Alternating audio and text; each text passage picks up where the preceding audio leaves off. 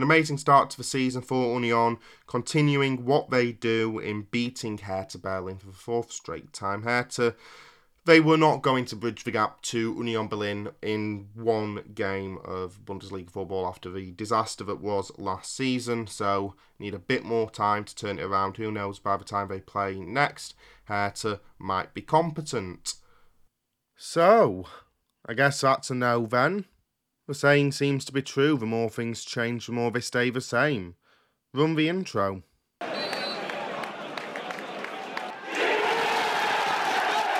Hello and welcome back to the Going Deutsch podcast, a look at the wonderful world of German football, brought to you by someone who is very glad that the Zweite Bundesliga is back. I'll be honest, that intro could have been a lot more negative if the result of the game on Sunday had been different. I'm sure you'll know which one it is. But yeah, the Zweite Bundesliga is back this week, and it now finally feels like football is complete and that everything is back to normal because obviously this is the first weekend since before the World Cup, which we're not going to talk about. We don't talk about it around these parts, but it's the first weekend since before the World Cup that we've had all of the leagues back. And as somebody who has a lot of interest in the Zweite Bundesliga and who watches it regularly, it always felt like football wasn't going to be properly back until the Zweite Bundesliga was back. If you're not somebody who watches the Zweite, then football has been back for you for a while now. Well, for a week. So maybe not that long, but yeah, once all of your leagues are back that you like, it feels like football is finally back. And now it feels like football is finally back and raring to go for the rest of 2023. I do look forward to hopefully talking about a better Rückrunde for my club in particular than the Hinrunde was, but we'll have to see how it goes for them. Anyway, welcome to the show today. Hope you're doing well. Hope this podcast finds you in good health as per usual. Remember to go to anchor.fm forward slash the sports blitz to find a way you can play this podcast. You can also play it there, or you can keep doing what you're doing because you're currently playing a podcast at the moment. You are the Niklas Füllkrug of playing podcasts. And I'd just like to say to a certain listener and co host of another podcast, we were talking about if this intro jinxes players and teams because of me saying you have a Wolfsburger playing podcasts on the last episode. We'll get into how they did later on, but you can probably guess by what I've just said. And now I've just said Nicholas Füllkrug, so if he doesn't score next week, then it will probably be my fault. It will also be my fault because I do seem to curse whichever players I put into my fantasy football side. And funnily enough, like I believe everyone else, I have Nicholas Füllkrug in my fantasy side because I believe he's the top points getter so far this season. He's got more points than any other player. Absolutely exceptional. But anyway, yeah. So I apologise if I jinx him through that. But also remember to go to the sportsblitzblog.wordpress.com for writing about German football and other stuff as well, including the Going Deutsch Winter Transfer Window update. The fourth edition has now gone up. It went up on Monday morning. So if there are any transfers that have been missed, that's because they happened in the days afterwards. And we might talk about them later on in this podcast, time dependent. If not, then I'll put another article up on the website wrapping up the transfer window. So, like I said, the Zweite Bundesliga was back this weekend. We're not going to start there. We are going to start with the Bundesliga as per usual, but a bumper episode this week because we've got another weekend of good Bundesliga action. The Zweite Bundesliga as well, which was fantastic for the most part, especially for me. And it wasn't a good game, but you know, a win's a win and of course for the DFB Pokal, the round of 16 taking place this week. And because I had to delay this podcast anyway, I thought, why not cover that in this episode? Because it's going to be going up after the games of the DFB Pokal have taken place. So we'll just talk about it here as well. So a lot to get into. And let's, of course, start off with the biggest game in the Bundesliga from the weekend, the Berlin Derby. Hertha Berlin nil, Union Berlin 2. And I know there'll be a lot of people who are going, well, hang on, how could that be the biggest game? I know it's the Berlin Derby and it matters to a lot of people, and it was something that we were all looking forward to. But at the same time, this was a Hertha side who are in complete disarray against an Union side who are fantastic, who have won four on the bounce, against Hertha Berlin, who are just superb. This was always going to end in this result, and that is a fair comment, but there is a lot to talk about from the Berlin Derby, and of course, a lot to talk about when it comes to the aftermath of the Berlin Derby as well. The surprising thing for me at the start of the game was that Union Berlin just didn't look like their normal selves. They were very poor through most of the first half, to be honest. Hertha Berlin were clearly the better side. They weren't dominant, but they were better than Union for most of the first half. They looked not convincing, but more convincing than Union did. So when the first goal went in at the end of the first half, a real chance to affect the momentum of the rest of the game, to put your side on the best front foot possible. Of course, it was Union who scored it. It was their only real chance of the first half, but a Christopher Trimmel free kick crossed into the box for Danilo Doekhi. I mean, honestly, who knew that the next Robert Lewandowski of the Bundesliga was going to be a centre back for Union Berlin? Lewan-doekhi. Lewan-doekhi. I think that's it. I don't know how to say his name actually because the commentators on two different feeds pronounced it in two different ways. One pronounced it Doeki and one pronounced it Doki. But even then, Lewan-doekhi. So it, it, kind of works. It works more than Levan Füllkrug did a few uh, weeks ago. Actually, that was months ago now. But yeah, who knew that the new scoring sensation of the Bundesliga would be an Union Berlin centre back? That's three goals in his last three games now, three goals in five shots on target or something, or three goals in five shots in general. So Doekhi, absolutely sensational in the Bundesliga when it comes to goal scoring. he he is absolutely fantastic. He could be the next. He's not going to be the next Robert Lewandowski, but a fantastic little scoring purple patch for the defender. You might also remember he scored the winning goal in Union's game against Borussia Mönchengladbach earlier this year in the 97th minute. So, early this season, I should say. So, yeah, what a run for him. And in the second half, it was really weird because Hertha Berlin were 1 0 down against Union. And yet, if you watched the game, although at home as well, you probably already knew that. But if you watched the game, you would think they were the away side holding on to a 1 0 lead. Hertha were playing in the way Union should have been playing. And it was really weird because they didn't pressure Union for most of the beginning of the second half.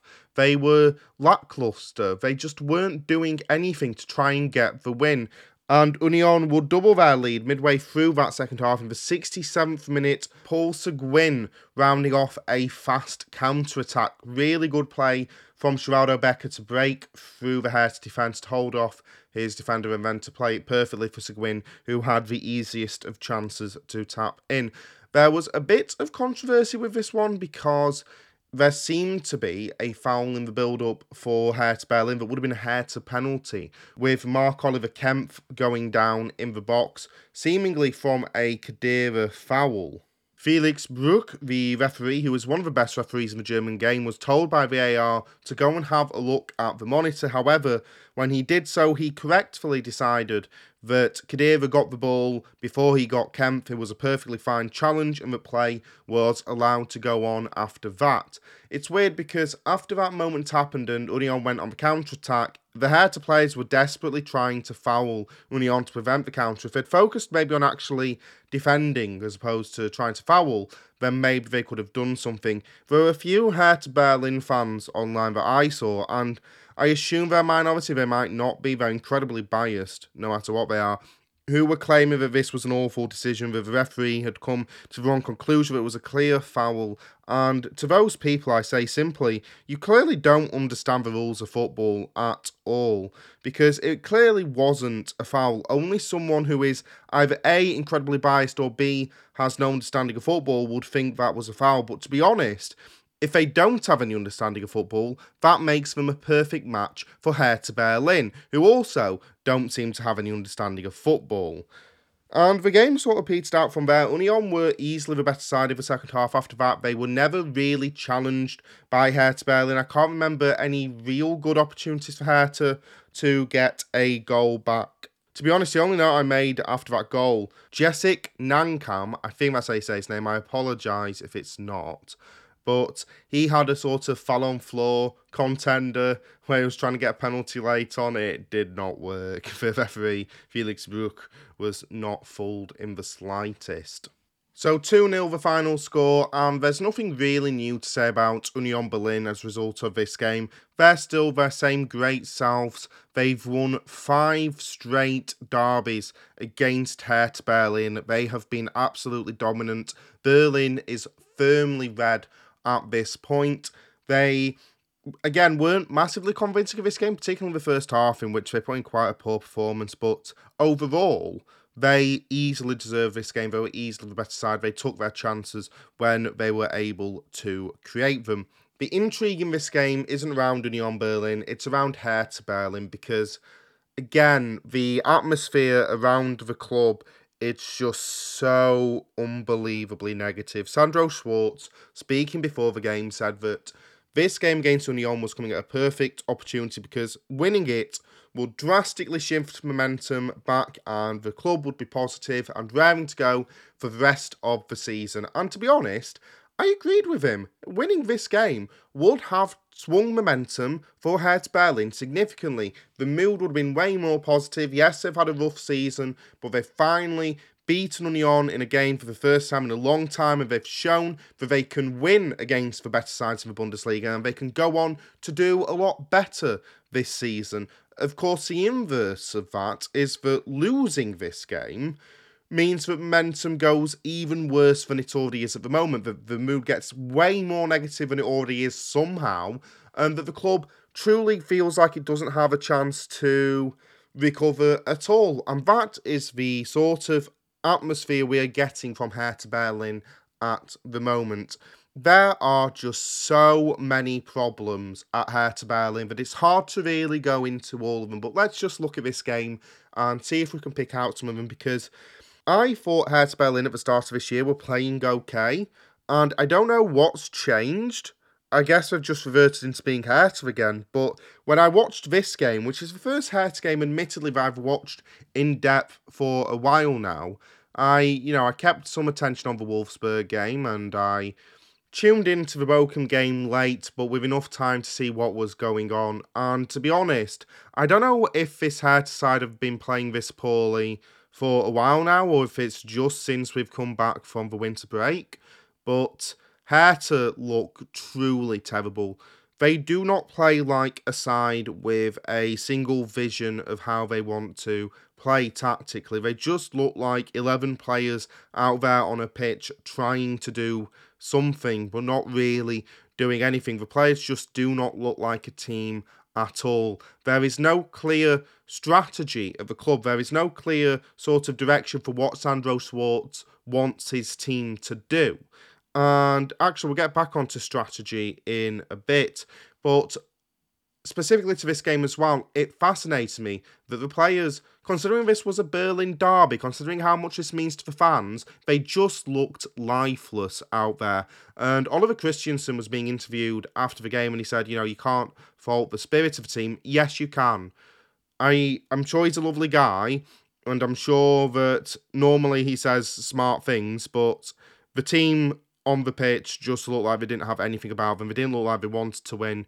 They just there was nothing about them that was positive at all. They didn't seem to have any passion. They didn't seem to know they were playing a derby at all.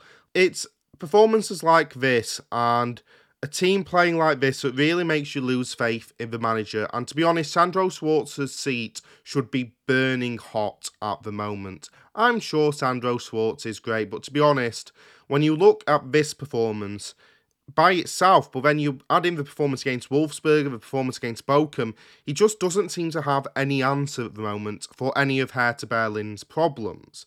And I don't see it getting better under him. I hope for his sake that it gets better under him, but I just don't see it happening. Now, he might have a very, very, very hot seat, but at least he still has a seat, unlike sporting director Fredi Bobic. He was sacked hours after the game against Union Berlin. And it makes sense, right? Because we talked about strategy earlier. And let's talk about strategy because the club's strategy above the day to day coaching just seems to be non existent. They seem to just sign players for no particular reason. There doesn't seem to be a sort of strategy that they want the players to mesh into. There doesn't seem to be any signings on the basis of, well, we think this player is going to fit this role in our club perfectly, unlike what you get at Union Berlin, funnily enough. And it feels like Fredi Bobic at points was just making it up as he went along. And the fact that he said, Well, I can't see how I can improve this team much more now, which he kind of said a couple of days ago with regards to the winter transfer window, and the fact that he was backing Sandro Schwarz and saying he can get the job done, really meant that, well, something has to change, and clearly that something has to be you, Fredi. And yeah, I, I actually do agree with the decision. I'm not sure about the two people they've brought in to replace Fredi Bobic. They're having two people take over that role now. It'll be interesting to see what they do with regards to transfer strategy, whether they've got enough time to implement any changes. And of course, with regards to Sandro Schwarz, Fredi Bobic, like I said, had guaranteed Schwarz's job in a pre game interview whether his leash is as long as it was before the game, we'll have to see. You might know more about the answers to these questions than I do at the point you are listening to this. But again, the mood is really negative around Hertha Berlin. They need answers and fast, otherwise, the relegation they've been miraculously holding off for the last few years may come to fruition. Anyway, let's go from a result that wasn't shocking at all to a result that, well, rather was. Bayern Munich won, Eintracht Frankfurt won. You may remember in the reverse fixture, the opening game of the Bundesliga this season, Bayern won 6 1. And I noted at the time how the people who were expecting Eintracht Frankfurt to finish in the top three were absolutely out of their minds. While it says a lot about the job that Oliver Glasner has done at Frankfurt this year. But not only did Frankfurt get a point in this game, having lost the original game 6 1, but also that they actually could finish in the Champions League places this season. And at the moment, could actually be title contenders as well. Lothar Matthäus wrote that in his Sky Sport blog. I believe last week it would make sense considering that they were playing Bayern this weekend. And if you do view them as title contenders, well, this is a major confirmation of that point you because Frankfurt played really well in this game. Credit to them. They obviously didn't have a great start, many sides don't, against Bayern Munich. In the 34th minute, Leroy Sané would open the scoring for the Rekordmeister. There was a potential foul in the build up, but it was hard to say. It kind of looked like there might have been one. I'm not saying that the referee was wrong or correct to come to the decision he did. I'm sure they looked at it, but it did. It kind of looked like it might have been a foul, but you know, it, it was hard to say. And Bayern were holding on. They were doing enough to get the win from this game. But sometimes you just need that one chance, and Eintracht Frankfurt would get and score theirs in the 69th minute. Randal Kolo Muani, who has just been exceptional for Eintracht Frankfurt this year. I feel like we have to say it every single time he scores, but free transfer. Unbelievable bit of business from Eintracht Frankfurt. A great finish from a tight angle even better than the finish, though, was the no look pass by Daichi Kamada. It was absolutely fantastic. If you haven't watched the highlights to this game yet, watch them just for that no look pass. Absolutely fantastic. And despite an onslaught from Bayern towards the end of the game, Eintracht Frankfurt would hold on thanks to their defence and the good goalkeeping of Kevin Trapp as well, who, of course, was a Bayern target earlier in the transfer window before they signed Yann Sommer. For Eintracht Frankfurt, then, sixth in the league at the moment, but only four points behind second place Union Berlin and five points behind first place Bayern Munich. So they are right in for they. So only two points behind fourth, three points behind third. So they are absolutely a prime contender for the European places. And to finish as high up in the table as third or second is definitely achievable for them. I wouldn't say at the moment that they're title contenders, but you know, anything can happen this year. This year has been absolutely wild in the Bundesliga.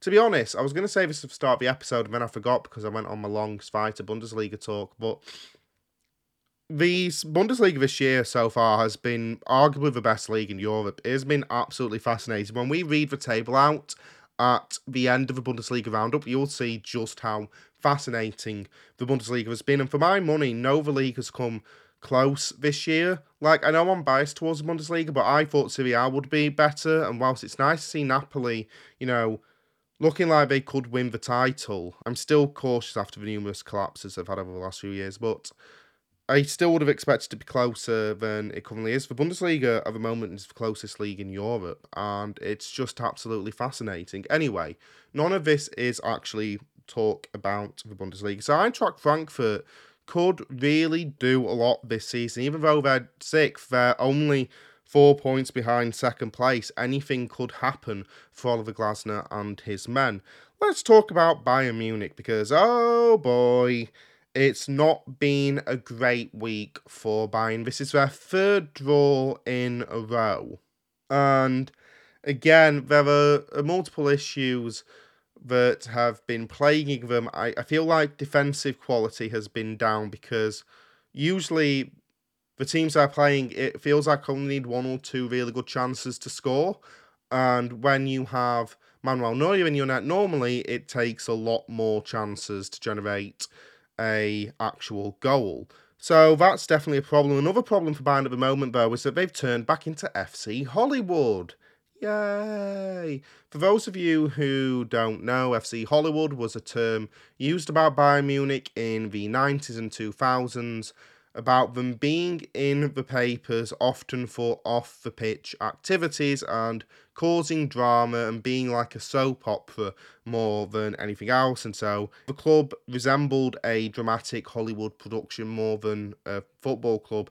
And in this run of success they've had over the last 10 years, they've really clamped down on that sort of attitude. But FC Hollywood is back in full swing and we've seen that this week. And one of the things I forgot to talk about last week that I really wanted to, and then it, completely blew my mind as I was recording, so I'm going to talk about it here, was the Serge Gnabry Paris fashion show sort of scandal. So between the Leipzig and Köln games, Serge Gnabry went to Paris Fashion Week, and sporting director Hasan Salihamidzic called his decision amateurish. They dropped him from the squad entirely for this game.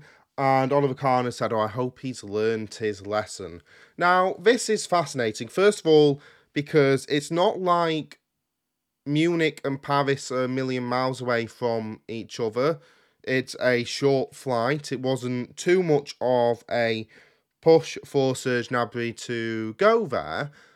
I know he probably should have been resting. It wasn't the best decision, but still, it wasn't like this absolutely outrageous thing. It's not like he decided to go to Australia and go like and do jet skiing or something like that. And oh, speaking of skiing, it's really interesting that Bayern didn't say anything about Manuel Neuer because remember, they've got Yann Sommer in goal at the moment. So the reason they've got Yann Sommer in goals is because Manuel Neuer went skiing in the winter break and injured himself. He is out for the rest of the season. That has cost Bayern, what, 9 million euros to replace him with Yann Sommer, and yet not a peep from the heads of the club. It is absolutely ludicrous that Serge Gnabry is getting all this heat for going to a fashion show where I believe it's not particularly dangerous activities, just sort of sitting there and watching models walk up and down catwalks, whereas Manuel Neuer did something that for most clubs is an absolute no-no, especially in other sports. We'll see teams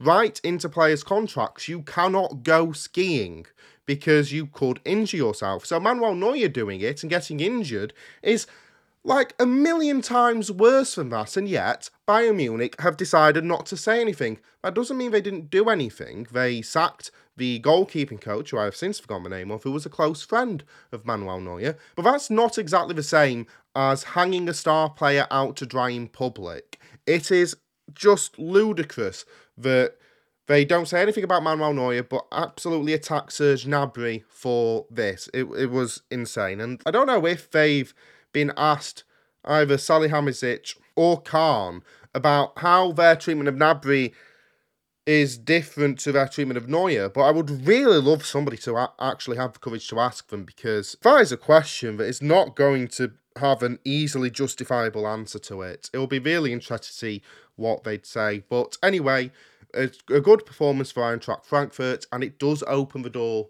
to a potential title race in the Bundesliga. Just be cautious and a little pessimistic about the chances of a title race in the Bundesliga, but maybe, just maybe, fingers crossed. We can always dream. This podcast was going to be long before I spent about 27 minutes talking about two games. So let's speed up through the rest of the games, starting off with Bayer Leverkusen nil, Borussia Dortmund 2.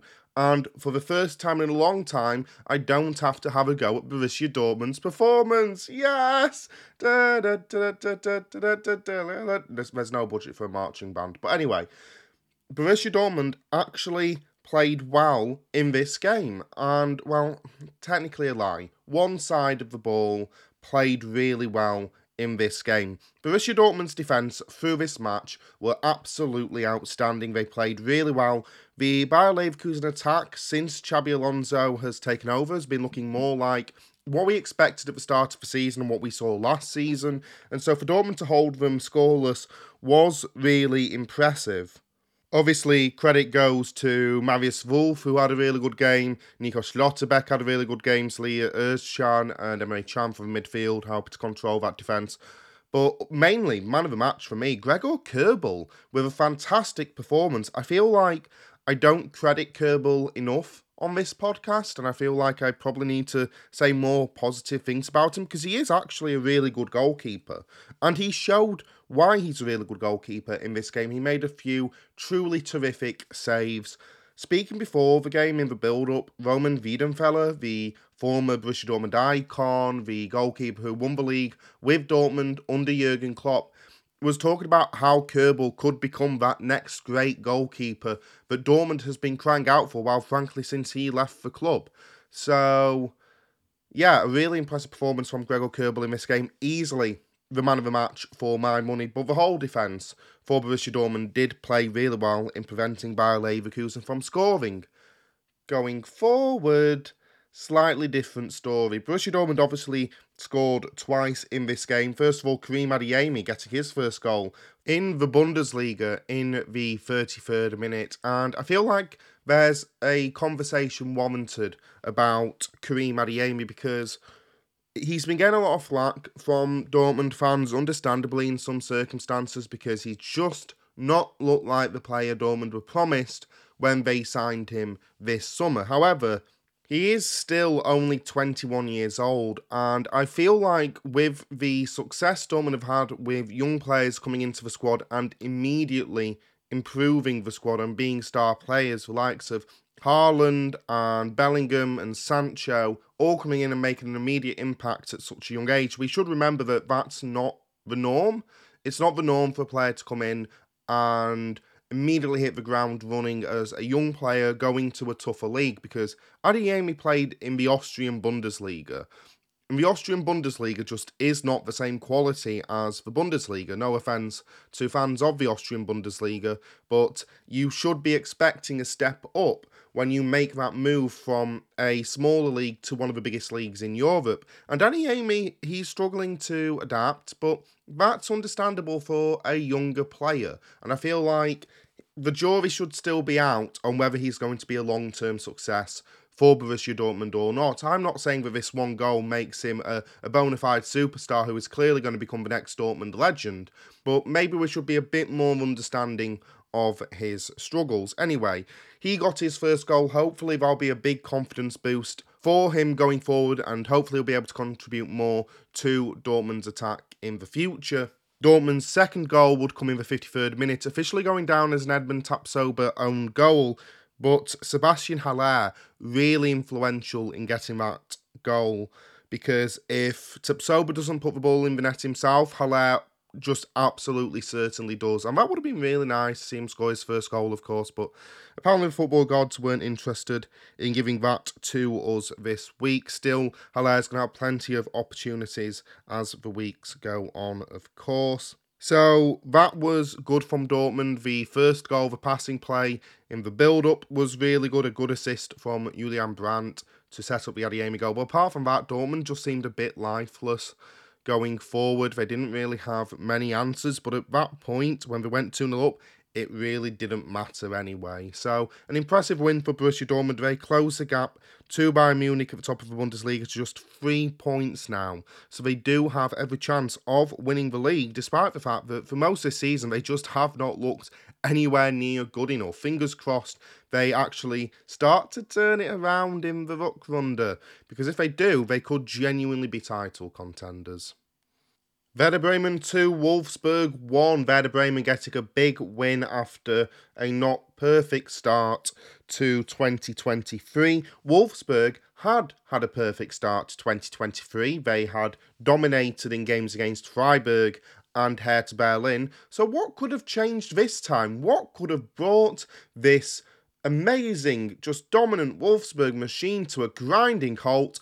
Well, of course, it could only be one player the man, the myth, the legend, just everyone's favourite player in the world, and actually the top goal scorer in the Bundesliga once again, Niklas Füllkrug. What a player. I mean, we all love him. Obviously, there have been some concerns that he might have been leaving Werder during the winter window. It looks like, well, you'll know by the time you listen to this, but it looks like that hasn't happened. So Thank the Lord. Let's all breathe a sigh of relief, at least for the time being.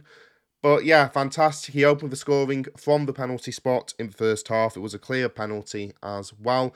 And then scored again in the second half to make it 2 0 in the 77th minute. Kevin Paredes would get a goal in the 90th minute. Really good one as well, hit on the half volley from outside the box but it was too little too late. Werder Bremen most certainly deserved this victory, and Niklas Füllkrug deserved this victory. He was absolutely outstanding against Wolfsburg, which is becoming the norm for him. He's been fantastic for the entire season. Right now, I think he's a serious contender for Bundesliga Player of the Season. He's he's been outstanding.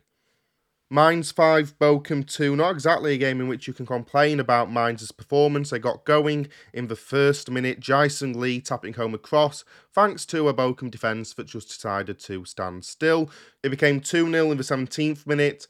One thing that really struck me about the beginning of the game was Bochum's inability to get onto second balls. This would kill them for that second goal. Sylvain Widmer getting onto a loose ball in the middle of the box for an easy goal. And then 3 0 in the 28th minute, a misplaced pass from Soares, the left back, would allow Onisiwo to run through one on one and chip over the keeper. Karim Onisiwo would make it 4 0 in the 57th minute. And then, while Bochum actually showed signs of a comeback, Pierre Kunde scoring to make it 4 1 in the 70th minute. Quite a neat finish from him.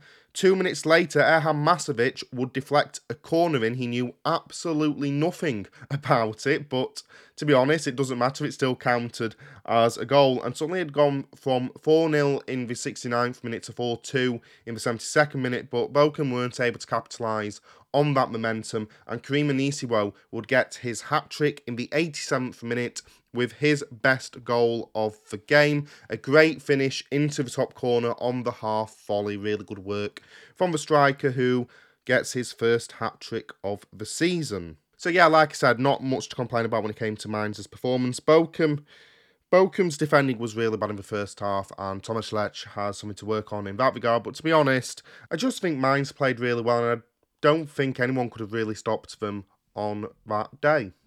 Hoffenheim won, Borussia Mönchengladbach 4, Gladbach getting their first away league win of the season. They raced out into a 2 0 lead through two Jonas Hofmann goals. The first one, really good long ball through Lars Stindl, absolutely fantastic.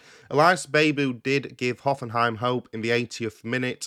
Hoffenheim did play a lot better in the second half, but two goals late on in the 83rd minute through Lars Stindl and the 91st minute through Hannes Wolf would give Borussia Mönchengladbach the win. It was a well-deserved win as well. Freiburg 3, Augsburg 1. Freiburg's first win of 2023, unsurprisingly, coming against Augsburg. Michael Gregoritsch scoring again against his former club in the 13th minute. Mergim Berisha would equalise for the 29th through a not particularly convincing penalty, but the keeper went the wrong way, so it didn't really matter.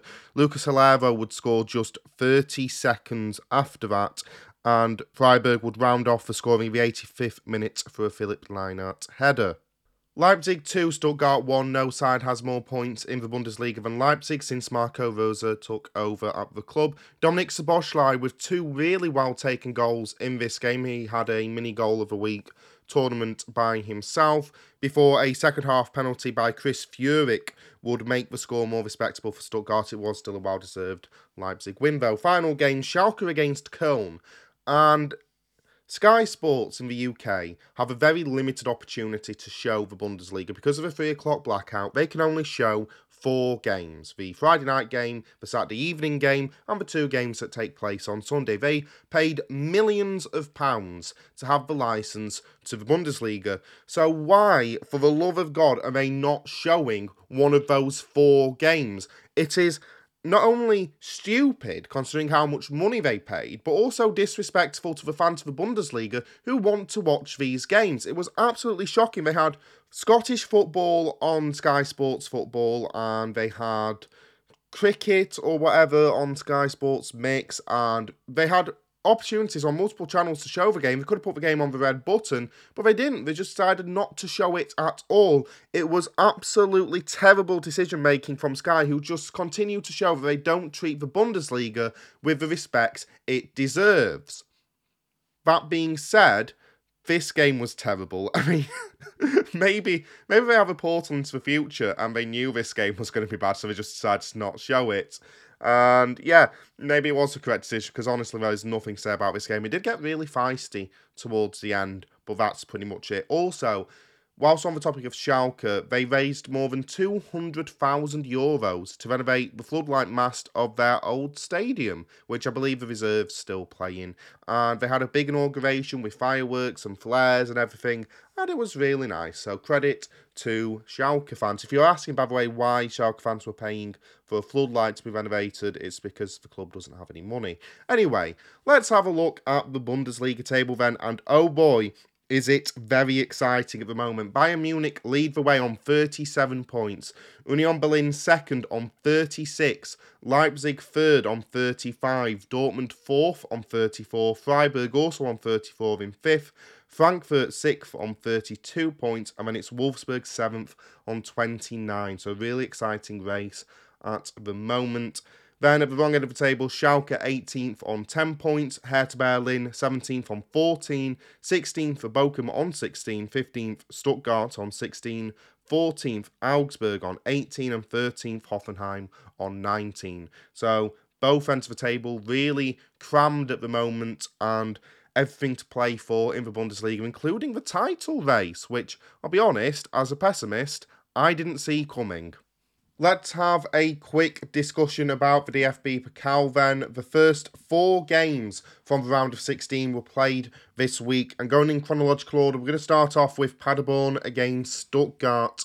Paderborn were obviously lucky to get through their game against Werder Bremen in the last round. They had a controversial decision go their way. Had it not done, it would have swung the balance of the game in favour of Werder Bremen. But the luck they received in the last round had nothing on the luck they received in this round, with the funniest goal of the tournament and maybe the funniest goal of the season so far. Konstantinos Mavropanos was near the halfway line. He was trying to play a ball back to the keeper. He spun around and passed it immediately, pretty much going to the centre of the goal. And the problem was Florian Müller, the Stuttgart keeper, wasn't in the correct position. He fell over whilst trying to get back to the ball and it rolled innocently into the net. If there is only one thing you watch from this round of the DFB Pokal, make it that goal because it was absolutely hilarious. it was so funny. It was up there for me with that Sebastian Kolke ever back in August. It might be the funniest moment of the season so far. And despite that goal coming in the fourth minute, Paderborn decided to really shut things down after that fourth minute goal. And they did hold on for 82 minutes until they conceded the 86th. Gil Dias, the new signing from Benfica, with an absolutely fantastic hit from outside the box into the top corner. Probably the best goal of the round. Absolutely fantastically taken from a guy who had just signed for the club the day before. Anyway, it looked like Paderborn were going to hold on and take the game into extra time. But in the 95th minute, Serhou Guirassy would head in a Pascal Stenzel corner to make it 2 1. Absolutely devastating for the players and fans of Paderborn. Stuttgart were the better side through pretty much all of this game, but that's only because Paderborn really went defensive after that fourth minute goal and allowed Stuttgart to have most of the ball and most of the chances as well. Paderborn's attack weren't great when they did get their few chances, but it was a deserved win for Stuttgart. They're through to the quarterfinals, as are Union Berlin, who beat Wolfsburg 2 1.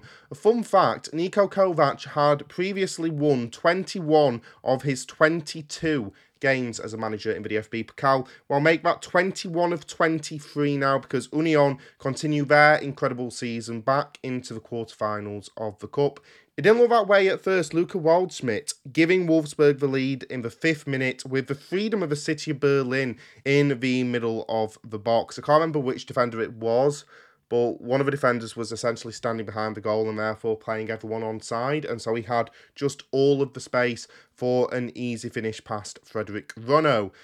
However, Union Berlin would be levelled just seven minutes later. Josip Juranovic has had a really good start to his Union career and he had another good assist in this game, cross the ball to the back post for a good finish from Robin Knoche against his former side, volleying into the corner. He didn't celebrate against his former club, absolutely respectable to do that. And it was a real back and forth game after that. Either side could have won, but Union would get the decisive goal. Kevin Behrens scoring in the 79th minute. Juranovic with a cross headed down by Sheraldo Becker into the path of Kevin Behrens. A really easy finish for him.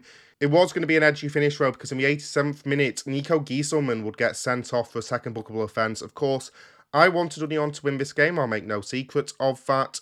And I was annoyed when this red card was given. I was like, how can you give that referee? But it was clear simulation from Gießelmann to try and get a free kick at the edge of the box. So it was the correct decision from the referee. Fair play to him. And this brings us on to the second funniest moment of the DFB Pokal this weekend because Wolfsburg were throwing everyone forward, including keeper Pavao Pervan and as a result, Union Berlin were able to hit their visitors on the counter attack and as if it was scripted, the ball fell into the path of Jerome Roussillon against his former club with an empty net, and he managed to miss it. One of the defenders got back, and Roussillon hit it straight at him. It was harder to miss than score that, but luckily his blushes would be spared because a full time whistle went immediately after that. The players surrounded him, half celebrating with him, half consoling him, and he would be allowed the chance to score that goal again later on during the celebrations because they, they set it up for him and he scored, and the fans went, Way! And so that was nice. But Union Berlin through to the quarterfinals. A game either side could have won. This was easily the most exciting game of the round and a really good win for Union as well. So those are the games on Tuesday. The games on Tuesday, absolutely fantastic. The games on Wednesday, not as much. Starting off with Leipzig 3, Hoffenheim 1. Leipzig, the better side throughout this entire game. They took the lead in the eighth minute. Emil Forsberg with a good hit from outside the box. The weird thing about this was the Hoffenheim defence just stood off him and just went, ah, we'll just let him, we'll let him do whatever he wants. He's not like he's going to score. Oh, he just scored. So that was really bad defending from them, but a good finish from Forsberg as well. They made it 2 0 in the 41st minute. Konrad Laimer also with a good finish, a hit on the spin inside the box. Really worth watching. One of the goals of the round to be sure. Kasper Dolberg would make it competitive in the 76th minute with his first goal for Hoffenheim heading in an Angelino cross, but Timo Werner would make it 3 1 in the 84th minute. And just to add insult to injury, Stanley Nsoki for Hoffenheim would get sent off in the 86th minute for a second bookable offence. Like I said, though, Leipzig easily the better side in this one, and Bayern were easily the better side in their game, winning 4 0 away at Mainz. If you've read the winter transfer window update or you just follow news in general, you'll know that João Cancelo has signed for Bayern Munich from Manchester City. A good signing for Bayern, apparently. I don't really know too much about him. I know who he is, but I don't know like his strengths, his weaknesses, what he'll bring to Bayern. But all of the people who do know are really raving about this signing, and he showed why they might be right to rave about this signing because he helped get the opening goal in this game. Crossing in to the back post for Eric Maxim Choupo-Moting to volley home was a really good finish from him. The other goals were not as good as that. Jamal Musiala, Leroy Sane, and Alphonso Davies scoring the remaining goals for Bayern Munich. Alexander Hack would get sent off in the 86th minutes for Mainz. I thought it was incredibly harsh. I wouldn't have given it. It was, well, it wasn't like an obvious not yellow, but I just, I thought it was harsh. I wouldn't have given it myself. Bo Svensson also sent off the Mainz manager. That was before the fourth goal. I don't really know what for. Anyway, it was a convincing win for Bayern Munich, and João Cancelo looked really good on his debut. So, that means that Stuttgart, Union Berlin, Leipzig, and Bayern Munich are through to the quarterfinals of the DFB Pokal. Of course, there's still four more games left in this round of the Pokal. I believe they're taking place in two weeks' time, though I'm not sure. And then we'll have our full quarter-final lineup. Okay, let's slide into the Zweite Bundesliga event, starting off with one of the first two games back. Fortuna Dusseldorf 3, Magdeburg 2. And the game looked like it was going to be really good for Fortuna Dusseldorf. From the beginning, they had a penalty given after five minutes. It was a really tough decision for the referee and VAR because it was right on the line. Sky Sports at half time during their half time analysis show showed a different angle that seemed to suggest that the foul took place outside the box, but it was understandable for the referee and VAR to come to that conclusion in the time that they did. It could have been a controversial moment because, like I said, it was a really tough decision. They had to come to one within a short period of time. It's not like they took 10 minutes working on this. But none of it really mattered in the end because David Kownacki missed the target outright. I mean, he was wide left by like at least a metre. And I've said it before on this podcast, I'll say it again on future episodes of this podcast, but for me, it's absolutely unforgivable when a player misses the target outright from a penalty. There should be no excuse for even failing to hit the target. And it kind of got worse for Fortuna Dusseldorf at first from there because he might have missed the target, but Moritz Broni Kwarteng didn't. He capitalised as the Fortuna Dusseldorf defence couldn't clear a loose ball in the box just two minutes after that missed penalty. But after that, David Kownacki did go to work, making up for his mistake and apologising to the Fortuna Dusseldorf fans. Four minutes after that missed penalty and two minutes after the Kwarteng goal, he would head in a corner to level the scores. He would then latch on to a defensive mistake to kill a first time hit into the top corner. Still in the first half, that made it 2 1. Anything Kownacki could do, though, Broni Kwarteng could also do. He would make it 2 all in the 59th minute. Magdeburg's defending through a lot of the second half was really interesting because they were struggling with a lot of Dusseldorf's effort. They cleared at least three attempts off the line. It was really, really wild, but they were just holding on. It was also interesting that Fortuna Dusseldorf really couldn't capitalise on quite a few errors that Magdeburg made in those sort of circumstances, but they would finally capitalise in the 84th minute. Shinta Appelkamp scoring a good finish from the edge of the box into the top corner. So, despite the fact that they scored three, Fortuna Dusseldorf's finishing was definitely lacking at points, but they did enough to get the job done. It was a deserved win. Magdeburg did try and hold on. There was one point where uh, Moritz Broni was given like a birthday card full of instructions. It was like really, really detailed plan. Not one he could just throw onto the pitch. He had to go back and hand it to the coaching staff. but a good win for Fortuna Dusseldorf. Credit as well to uh, Florian Kastenmeier, a former Red Star legend on My Football Manager save of old, because he did a he had a proper Neuer moment where he took the ball out of the box and dodged around two Magdeburg attackers. It was absolutely fantastic. I assume it's been on all the highlights, so go and look this game up if you want to see that and all of the other highlights from what was a really good game. To welcome back this Zweite Bundesliga because it was, as I mentioned, one of the first two games back. The other game, as we'll mention later on, not as interesting. Hanover won Kaiserslautern 3, the first Saturday night football of 2023, and again, a really good game between two genuine promotion contenders. Scoring opened in the 17th minute, Derrick Köhn. Uh, finishing from a narrow angle, somehow getting it under Luthe's body. At first, I thought he'd megsed him, but actually, it went like under his arm as opposed to under his legs. So it was a, an impressive finish from Köhn, but you'd expect Luthe to do better in that situation, and Luthe would do a lot better through the rest of the game. He really did have a man of the match performance. He was absolutely fantastic, bar for that one mistake.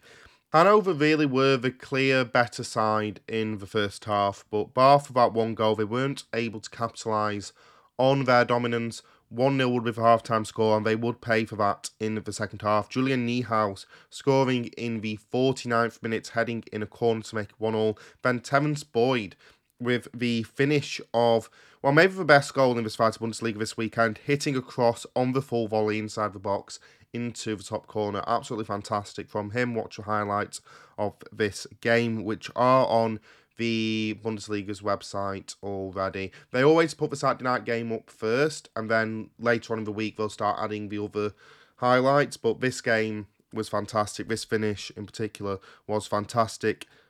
Philipp Hercher would score in the 97th minute to round off the scoring for Kaiserslautern on the counter attack as Hanover were trying to push for an equaliser.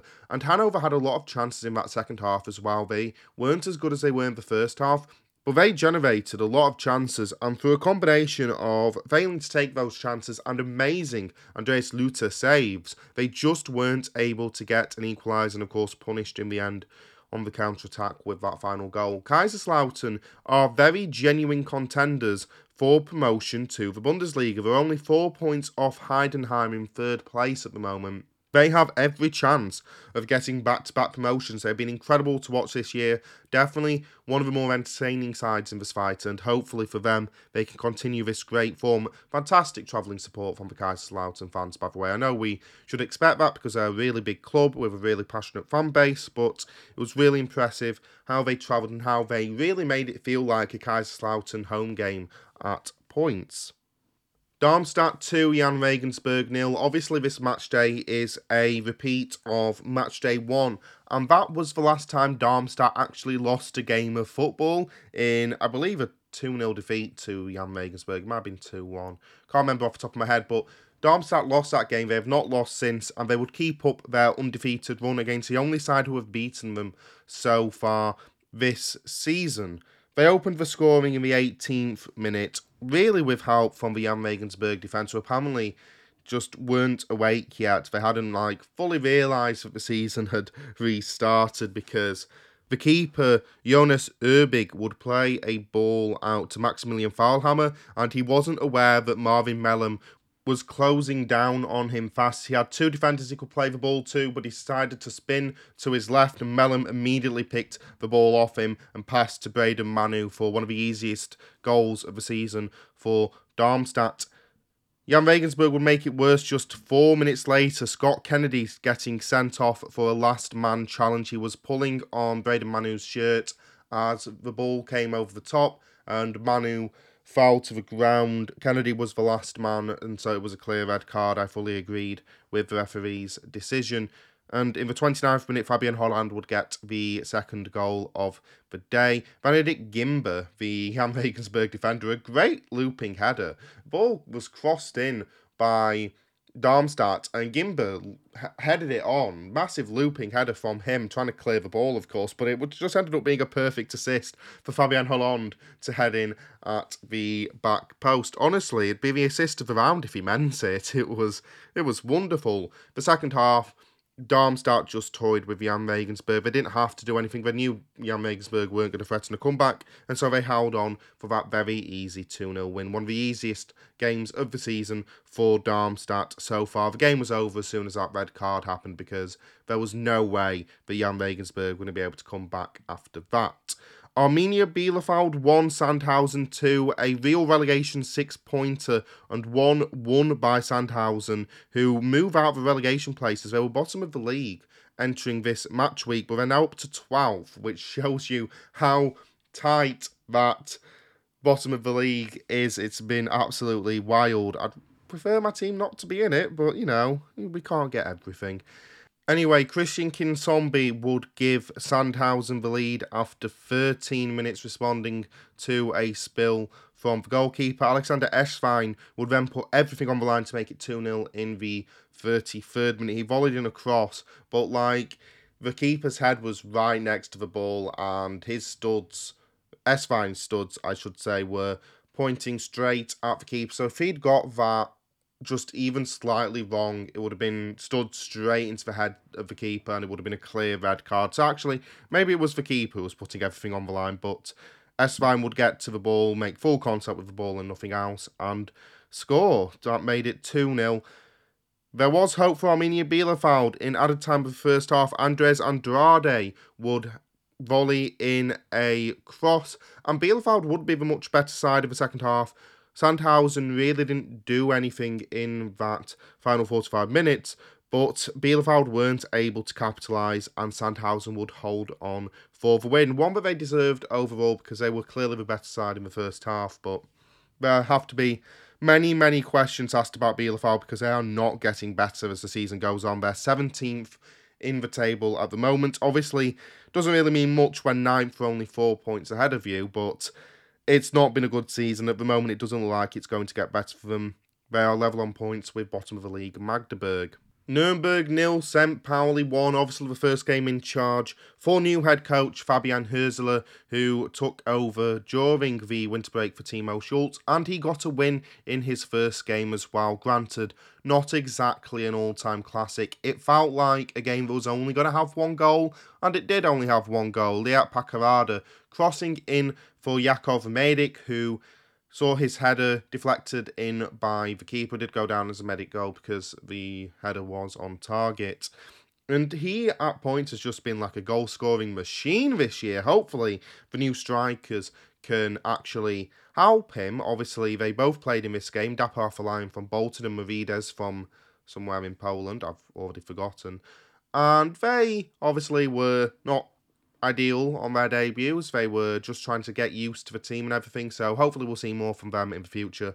Nuremberg did have a few decent chances, but every time they did, Nikola Vasilj would make a fantastic save. He made a few really impressive saves in this game, some of the best saves of the round. And credit to him, credit to St. Pauli, who are moving in the correct direction, but still very close to the relegation places. Hopefully, with these new strikers, form turns around, they can actually score more goals than they did in this game. Hamburger 4, Eintracht Braunschweig 2. Not exactly a shock result for HSV. They opened the scoring in the third minute. Miro Muheim with an absolutely fantastic cross for Robert Glatzel to be able to hit into the bottom corner. It looked like a volley at first, but then other angles made it look less like a volley, so I'm, I'm not sure if it was or not. Either way, count to the same number of goals, so I'm sure Robert Glatzel doesn't particularly care. Moritz Heyer would make it 2 0 in the 17th minute through a header before Fabio Kaufmann would put Eintracht Braunschweig back into the game for the half time break. An amazing hit into the top corner from outside the box, a real goal of the week contender. Glatzel would have a good finish as well in the 49th minute to make it 3 1. Not quite as good as the Kaufmann goal, but still good. And then, because the Braunschweig players wanted to have a goal of the week competition between themselves, Danilo Weiser with another great finish from outside the box into the top corner. And that one as well was another goal of the week contender. Ludovic Weiser would put the game beyond Braunschweig's reach in the 92nd minute. Hamburger deserved to win this game. They were the better side despite the two exceptional goals from Eintracht Braunschweig. Holstein Kiel 2, Greuther Fürth 1. Holstein Kiel still an outside contender for promotion, which I didn't look like we are going to be at the start of the year. And it didn't look like we are going to win this game in the beginning as well. Dickson Abiama giving Greuther Fürth the lead in the 30th minute.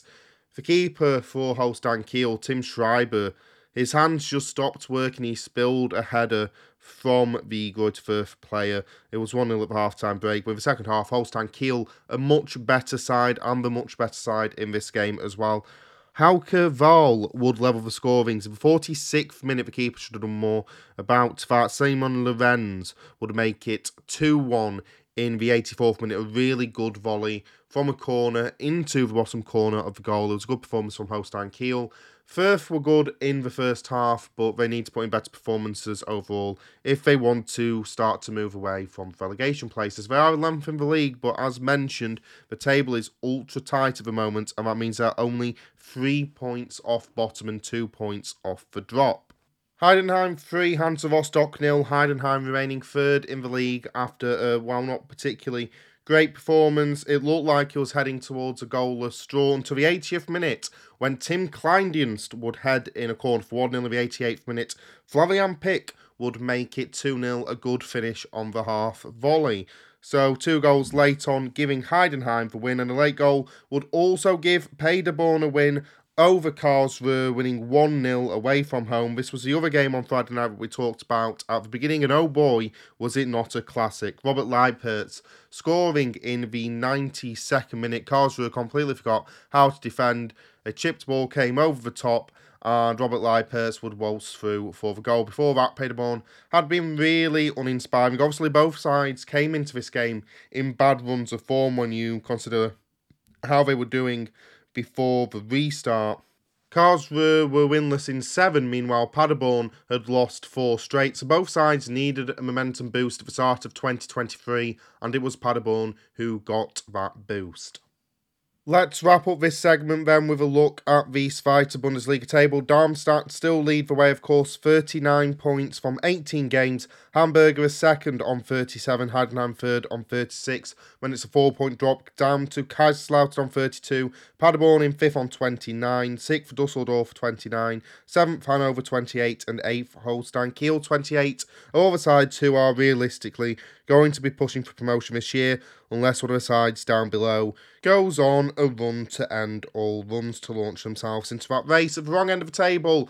Magdeburg are bottom, 17 points from 18 games, the same number of points that Arminia Bielefeld have in 17th. and Eintracht Braunschweig just one point better in 16th. Karlsruhe also have 18 points, so having 15th place. Jahn Regensburg, Nuremberg and Sandhausen are all on 19 points, and then Greuther Fürth and St. Pauli are on 20 points, with Hansa Rostock on 21. So let's have a quick look at the Dritte and it's as you were for the top two. Elversberg with a big 3 0 win against Essen of the weekend. Meanwhile, Wehen have won their third game on the bounce with 1 0 win away at Borussia Dortmund. Schweiz Saarbrücken, though, dropping points in the race for promotion. They lost 2 0 away at. They're now 4 points behind Wehen and 11 points behind Elversberg. Oh my god, guys, it could actually happen.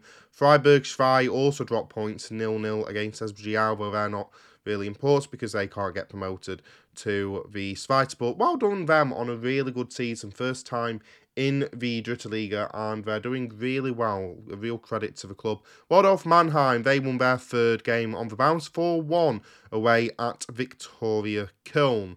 Uh, meanwhile, 1860 continue to fall off a cliff. They lost their third game in five, having lost 2 1 at home to Dynamo Dresden. Not as bad as Ingolstadt, who have lost their last three on the bounce having lost 1 0 away against Bayreuth. That has resulted in their manager being sacked. The wrong end of the table, if you want more information about these sides, by the way, look it up yourself. Osnabrück have actually won their fifth game in a row, 2 1 away at Duisburg. They're in eighth place now, and only five points behind promotion, so they have every chance of doing something. Meppen at the wrong end of the table have got their third point in five games. They drew one all with Oldenburg, which, you know, is impressive for Meppen, in all fairness. Give them some credit.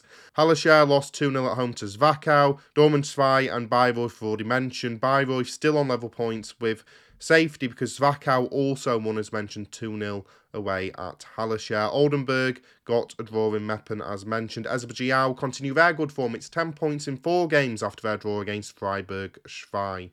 Okay, rounding off then with the games of the weekend and in the Bundesliga, I'm going to go with Borussia Dortmund against Freiburg a vital game in not only the battle for European qualification but also the title race as well. Borussia Dortmund entering fourth, Freiburg entering fifth.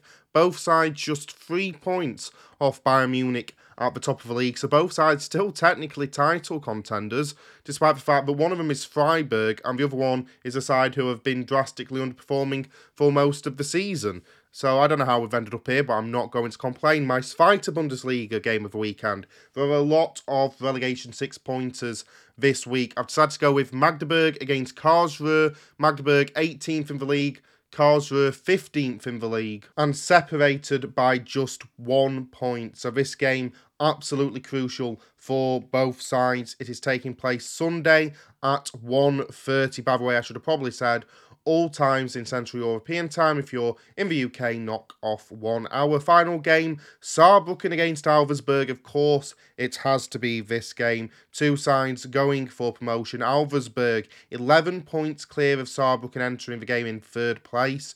Elversberg obviously leading the league as they have done for most of the campaign, to the surprise of everyone. If Elversberg win this, then they could be 14 points clear with 17 games to go. This is absolutely monumental. Of course, other sides can win and close that gap again, but Elversberg will be taking a huge step towards promotion. Saarbrücken, on the other hand, they've lost two of the last three games. They need to get going again if they want to be promotion contenders, and getting a win against Elversberg would really give them a lot of momentum. Anyway, that's all the time we have on this episode of Going Deutsch podcast. Thank you so much for listening. I'll be back next week, back to an earlier time as well, because obviously no NFL, or at least I'm not going to be covering the Pro Bowl because it's a glorified friendly. But we'll be back next week to talk about even more from the wonderful world of German football. I hope you'll join me then, but for the time being, I've been Alex Woodward, and until we meet again, I'll be the same.